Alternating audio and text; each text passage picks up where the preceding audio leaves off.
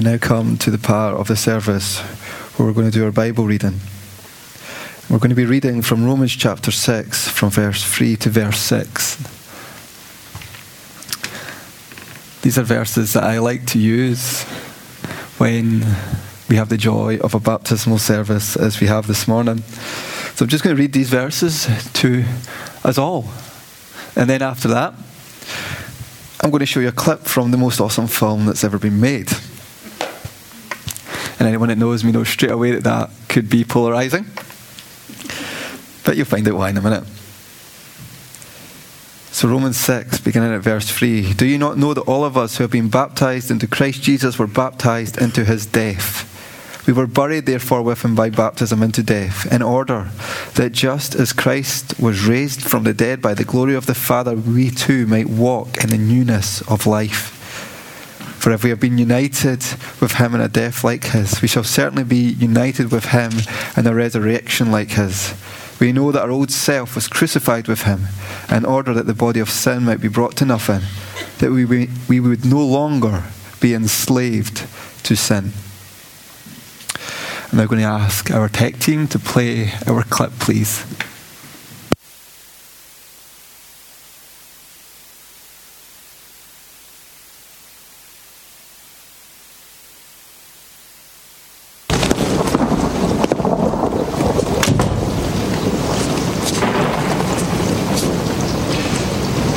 I imagine that right now you're feeling a bit like Alice tumbling down the rabbit hole?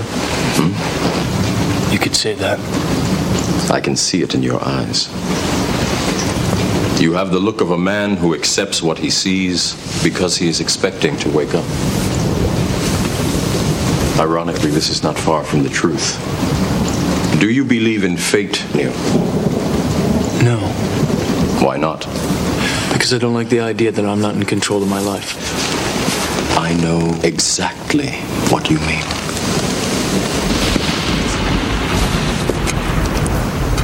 Let me tell you why you're here. You're here because you know something. What you know you can't explain, but you feel it. You felt it your entire life. That there's something wrong with the world. You don't know what it is, but it's there, like a splinter in your mind, driving you mad. It is this feeling that has brought you to me. Do you know what I'm talking about? The Matrix. Do you want to know what it is?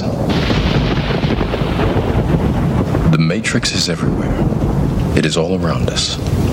Even now, in this very room. You can see it when you look out your window or when you turn on your television. You can feel it when you go to work, when you go to church, when you pay your taxes. It is the world that has been pulled over your eyes to blind you from the truth. What truth? That you are a slave, Neo. Like everyone else, you were born into bondage, born into a prison that you cannot smell or taste or touch. A prison for your mind.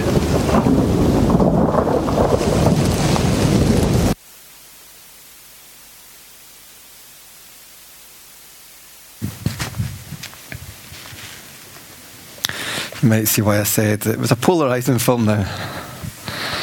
The Matrix is one of those films I absolutely love for multiple different reasons. I like its philosophy, I like its sci fi, I like how it draws from so many different spheres of life and gives us a film that 50% of the human race can understand and 50% of the human race have absolutely no idea what it's going on about. But this clip is one that really fascinates me because it's one where well, it's one of the key points of the plot. It's where these two characters get together and there's this revelation that there is something wrong with the world. And a lot of people feel it like a splinter in the mind. And I think that touches also on what the Bible says about this world. Not that the Matrix is real, let me just clarify that in case anyone is going to draw that conclusion. That's not what I'm saying. What I'm saying is, I think within human beings, we at a core level identify with that there is something not quite right with the world that we inhabit and live in. And I think in many ways we can see this. I think even our whole economy is built on this. Our economy is built on searching for something. Capitalism, we keep buying, ultimately because we're looking for satisfaction, something that's going to give us a lasting joy. And of course, we don't find it, so we keep on seeking. We can look into our world and we can draw the conclusion that things ain't right. You only have to switch the news on and listen to some of the stories to draw the conclusion that there is something out of kilter with the world that we live in. I don't know how many people watch the news regularly. Stick your hand up if you watch the news regularly. Yeah, a fair wee amount of people. Well, you will have seen this week, of course, some of these stories, like these three gentlemen down in England and the depraved things that they have been organising with young girls. Something is badly out of kilter that people behave in ways such as that. We, of course, see the historical things that have been going on in the recent history of our world, things like ISIS. There's something pretty out of kilter with an organisation that behaves like that. We see people suffering. We see people sick. We see people homeless. We see all sorts going on that I think does tap into that splinter in our mind where we say to ourselves, maybe not to others, something about this just isn't right. This morning, we celebrate baptisms. This morning is a service of great joy. It's so great to see so many folks with us here this morning. In fact, we actually have some founder members here this morning who now stay in Canada, with Bob and Sean over here in the corner. Founder members of the church who are here today as we celebrate these baptisms, we have visitors, friends, and family of those being baptized. And we welcome you here this morning. That clip, that things are out of kilter, could maybe leave you asking the question well, this world is not one that's ideal in many ways. There are things about this world that unsettle me things about this world that I know aren't right. Things that aren't fair, things that are completely unjust. And you could maybe ask the question if this is the case, then where on earth is your God in the midst of what is becoming, in many ways, a disaster zone? Is God even relevant when we put Facebook on and we're confronted with stories such as people being beheaded or people being thrown off the top of buildings, of some genuinely horrific things that should unsettle every single one of us. Where is God in all of this? That's a fair question, I think, to ask.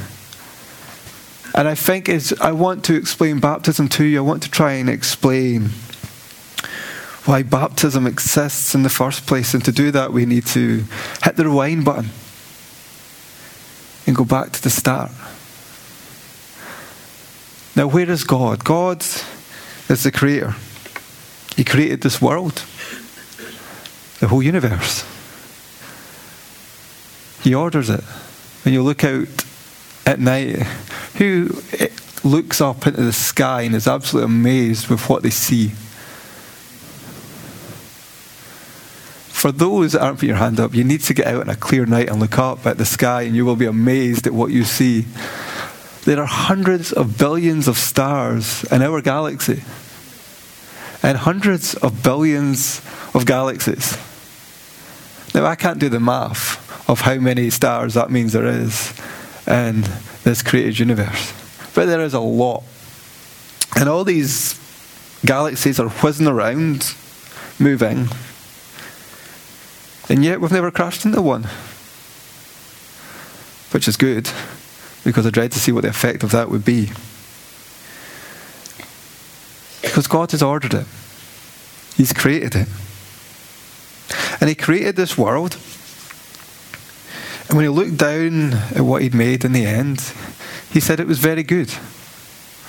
When God says that, it means things were right, they were balanced, they were as they should be. Humanity was in harmony, so was nature. And we were made self aware. Now, every single one of you this morning, no matter whether you've had enough cups of tea or coffee this morning or not, no matter where, whether you feel you're about to nod off just now or not, you're all self aware. Aware of others, aware of creation, aware of our wants, our needs, aware of desires that no other creature on this earth is ever going to comprehend. Now, I'm pretty sure the next, I don't know, iPhone or iPad that comes out, you're not going to find a dolphin in the queue for it. And the reason being that we will all be in the queue for it, or a lot of people will be in the queue for it, is because these things tap into our desires, our wants. We have that level of consciousness and awareness that other creatures don't have. So God made us, human beings, self aware, able to choose, able to make moral decisions, right and wrong. If somebody upsets you, you have many choices in how you respond to that. You can bite your tongue and try not to re- respond. You could have a great comeback and hit them with it. Or you could just simply hit them across the face if you wanted to. Every choice has a consequence, but we make that choice. We weigh things up in our minds and we decide how we're going to respond because we're self aware, we're able to choose. Humanity, in the beginning, chose to reject God. They were given freedom. And ultimately, there was a temptation placed before them, which was to be like God. And they took the bait. We turned away from God and started doing our own thing. And we've continued trying to do that ever since, being like God, deciding what's right, deciding what's wrong, and generally making a bit of a mess of things as we, as we do that. We get some things right, which is great. But we get some stuff wrong, which results in chaos as well. The choice to reject God meant that hostility came into creation. Human beings became hostile to one another. It meant creation itself was corrupted, and we get insane things like earthquakes and tsunamis and all sorts of other things. It means much like in that little clip that we watched at the start from the absolutely awesome film The Matrix. Around us is something that just shouldn't be. Something that knocks everything out of kilter. Something that means that we look into the world and on some level think, this isn't right. As Christians, we call that sin. That which we see. We don't call it the Matrix because the Matrix is just a film. But sin is real. Sin is what the Bible defines as that which is a breach of how God wants us to live. Something that destroys our relationship with Him, something that destroys our relationships with one another. And it's all around us, much like that little clip. When we switch our TV on, we are peddled with all sorts of different things, adverts. People pay millions for research into adverts so they can work out how they can appeal to us as effectively as possible. So you watch an advert on television, you think some guys just knocked us together, and it pops on your screen. But there's research or psychology, there's all sorts that goes into this. Even when you go into the supermarket, everything's placed in a certain way so that it's going to catch our eyes, so that we're more likely to buy it. Around us is all sorts of temptations, which shouldn't be. Now, I'm not saying going to Tesco and buying stuff is, a, is wrong, because you need food. And it's one of the few places you can buy food in Ellon. But there are many other things that press into us that aren't right. And we call that sin. Now, sin is a word you may have heard trumpeted in many different contexts. If you've ever dieted, you might find that something is called a sin when you eat the wrong thing. That's not what I'm talking about. You might have heard it cast in contexts when Christians are maybe not communicating as well as they ought to. When, we when, when you will see churches saying, You can't do that, it's sin. You can't do this, it's sin. You can't do that, it's sin. And all we hear is negativity. Sin is real. It's what separates us from God, and it's what separates us ultimately from one another as well. It entangles, it binds us, it enslaves us, it damages us, it leads us even to hate one another as well. So you might be wondering, well, this is a bit of a bleak message. Why have I come to listen to this? But there is hope. And this is what takes us on this journey towards baptism. Because the hope is that God didn't quit on his world. Human beings turned their back on God. But God didn't turn his back on human beings. God watched. God planned.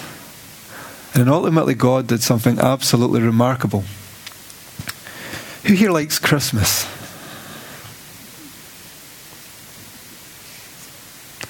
That's really a question I thought everyone's hand would go up at. That there is a meaning behind Christmas which is very significant. And this is because a certain person was born in a stable. Can anyone tell me who that person was? Jesus. Jesus, that's right. And now we're tapping into the Christian meaning of Christmas, because the Christian meaning of Christmas is more than the presents, which are good to get, by the way. It's more than the food, which I enjoy eating. It's more than enough films, which I'm not so keen on. I hate the fact that Mary Poppins is always on. I can't stand that film. It's more than the games that are sometimes fun to play that we get from random relatives. There is a meaning behind it, which is to do with the birth of this baby. And Christians call this the incarnation. The incarnation being that God became flesh. That baby born, Jesus Christ, was God in the flesh. And that's why we call him the Son of God. And he grew up, and he lived, and he taught, and he lived a very different way to those around him. He refused to play the games the way the world did. He resisted power when people tried to thrust it on him. He condemned the self righteous because of their dishonesty. He had no time for hypocrites because of their integrity. And he came not to be served, but to set an example that we serve one another. He challenged all the greedy, sucking structures that were in place and called people to turn from the wrong ways, from sin to God's way, a way of selflessness. And more than that, he followed through in all his teaching because he was crucified. Now, everyone here will know that Christians have this thing about the cross. You might not necessarily know why Christians have this thing about the cross. We have this thing about the cross because this is called the atonement. When Jesus paid for our sins. And I'm going to try and portray it like this because this is a contemporary example. Supposing you rack up I don't know, let's let's go wild here and say you rack up 250 grand's worth of debt. Debt you can't pay. You couldn't even afford to pay the minimum payment or the interest on this. And you squandered this on whatever you wanted, not on investments. And then, of course, there comes a time when somebody comes calling looking for payment. And you find yourself at some point before the person to whom you owe this debt. Now, I could imagine, I don't know about you, but if I was being pulled before that person, I would be quite anxious at this point, thinking, this meeting isn't going to go well. I have racked up all this debt, and there is no way that I could ever pay him. You might be thinking, oh, maybe this will be what, a 10 year stretch in jail? But whatever it is, my life's not going to be the same when I leave this room. So you get in and you speak with the guy, and he makes it crystal clear that this is your responsibility. What have you done? Why have you made the choices that you've made? And as it's drawn to its climax, where you think this is a point where I'm well and truly snickered, he says, I'm going to waive the debt. I'm going to forgive you of all that debt and let you go free. What would you think at that point? You're thinking, oh wow. You'd feel relief, joy. Life could begin without that cloud hanging over our heads any longer. The truth about sin is that sin is debt. And that's why often, if you know the Lord's Prayer from bygone days, it will talk about debtors. Forgive us our debts as we forgive our debtors. Because sin doesn't just separate us from God, it makes us like scarlet. It stands out. And the truth is, we couldn't pay that debt. Simply not possible. We think often, oh, well, if my good deeds are more than my bad deeds, then I'm good. We somehow think that this is one account in which we withdraw and which we pay in. It's not. They're two separate accounts. We can't remove the sin by doing the good. Something else needed to be done which would clear it. And that's what Jesus did. When Jesus lived, he lived a sinless life. He lived it with an intention. The Bible says he set his face towards Jerusalem, and he did that because he knew when he went to Jerusalem that he would fulfill what he came to do. He would go to that cross and he would offer himself as a sacrifice for sin. And he did that. He called himself the Good Shepherd who lays down his life freely. He did that knowing that if he did that, he could make an offer to humanity. And on that offer, Christianity is built. That anyone that believes and trusts in Jesus Christ is forgiven of their sins. Not because we're good people or worthy or perfect, not because we're going to be good people, worthy and perfect in what, 10, 15 years' time but because God loves each and every person. Each and every person sat here this morning, God loves you. And makes that offer. Not because we deserve it, but because He loves us. That offer is extended to every single person. Trust Him and be free of that sin. Doesn't mean we'll be perfect, but it means that that debt is gone. And it also means that when we trust Him, we then join Him in His radical way of living. We live not according to the ways of the world any longer, but ways, according to the ways of this kingdom that Jesus set up.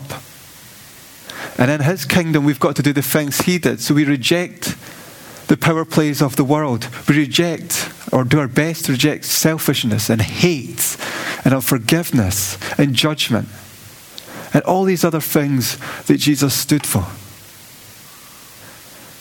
And this is all demonstrated powerfully by this act of baptism, which we see this morning.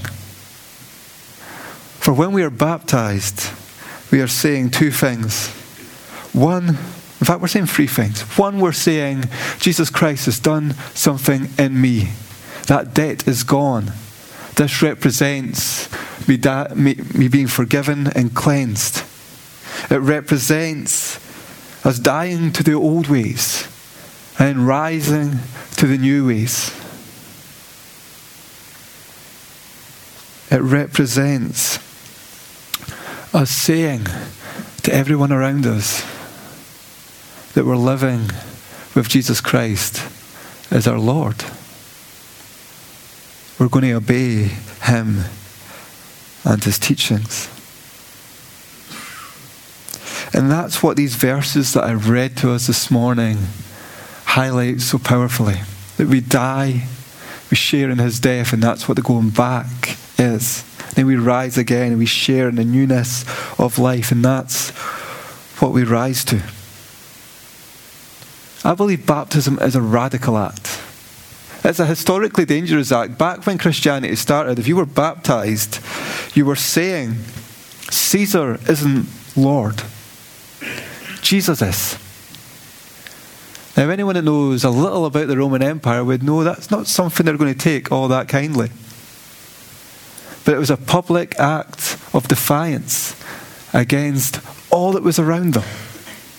And it remains that today. We don't have a Caesar who's going to come with a sword. But we have powers around us that pull on us, that try to make us do various different things that we know we ought not to do. And what we're saying when we're baptized is we're not going that way. We're walking instead the path that Jesus Christ walked and calls each and every one of his followers to walk as well. It's a radical act. It's saying, This is what I am doing. I am following Jesus Christ. And that's why it is such a joyous occasion. Because this morning, as Declan and Megan and Esther are baptized, that's what they're telling us. They're following Jesus Christ, living according to his kingdom and turning from that in the world. Now, I know I'm not actually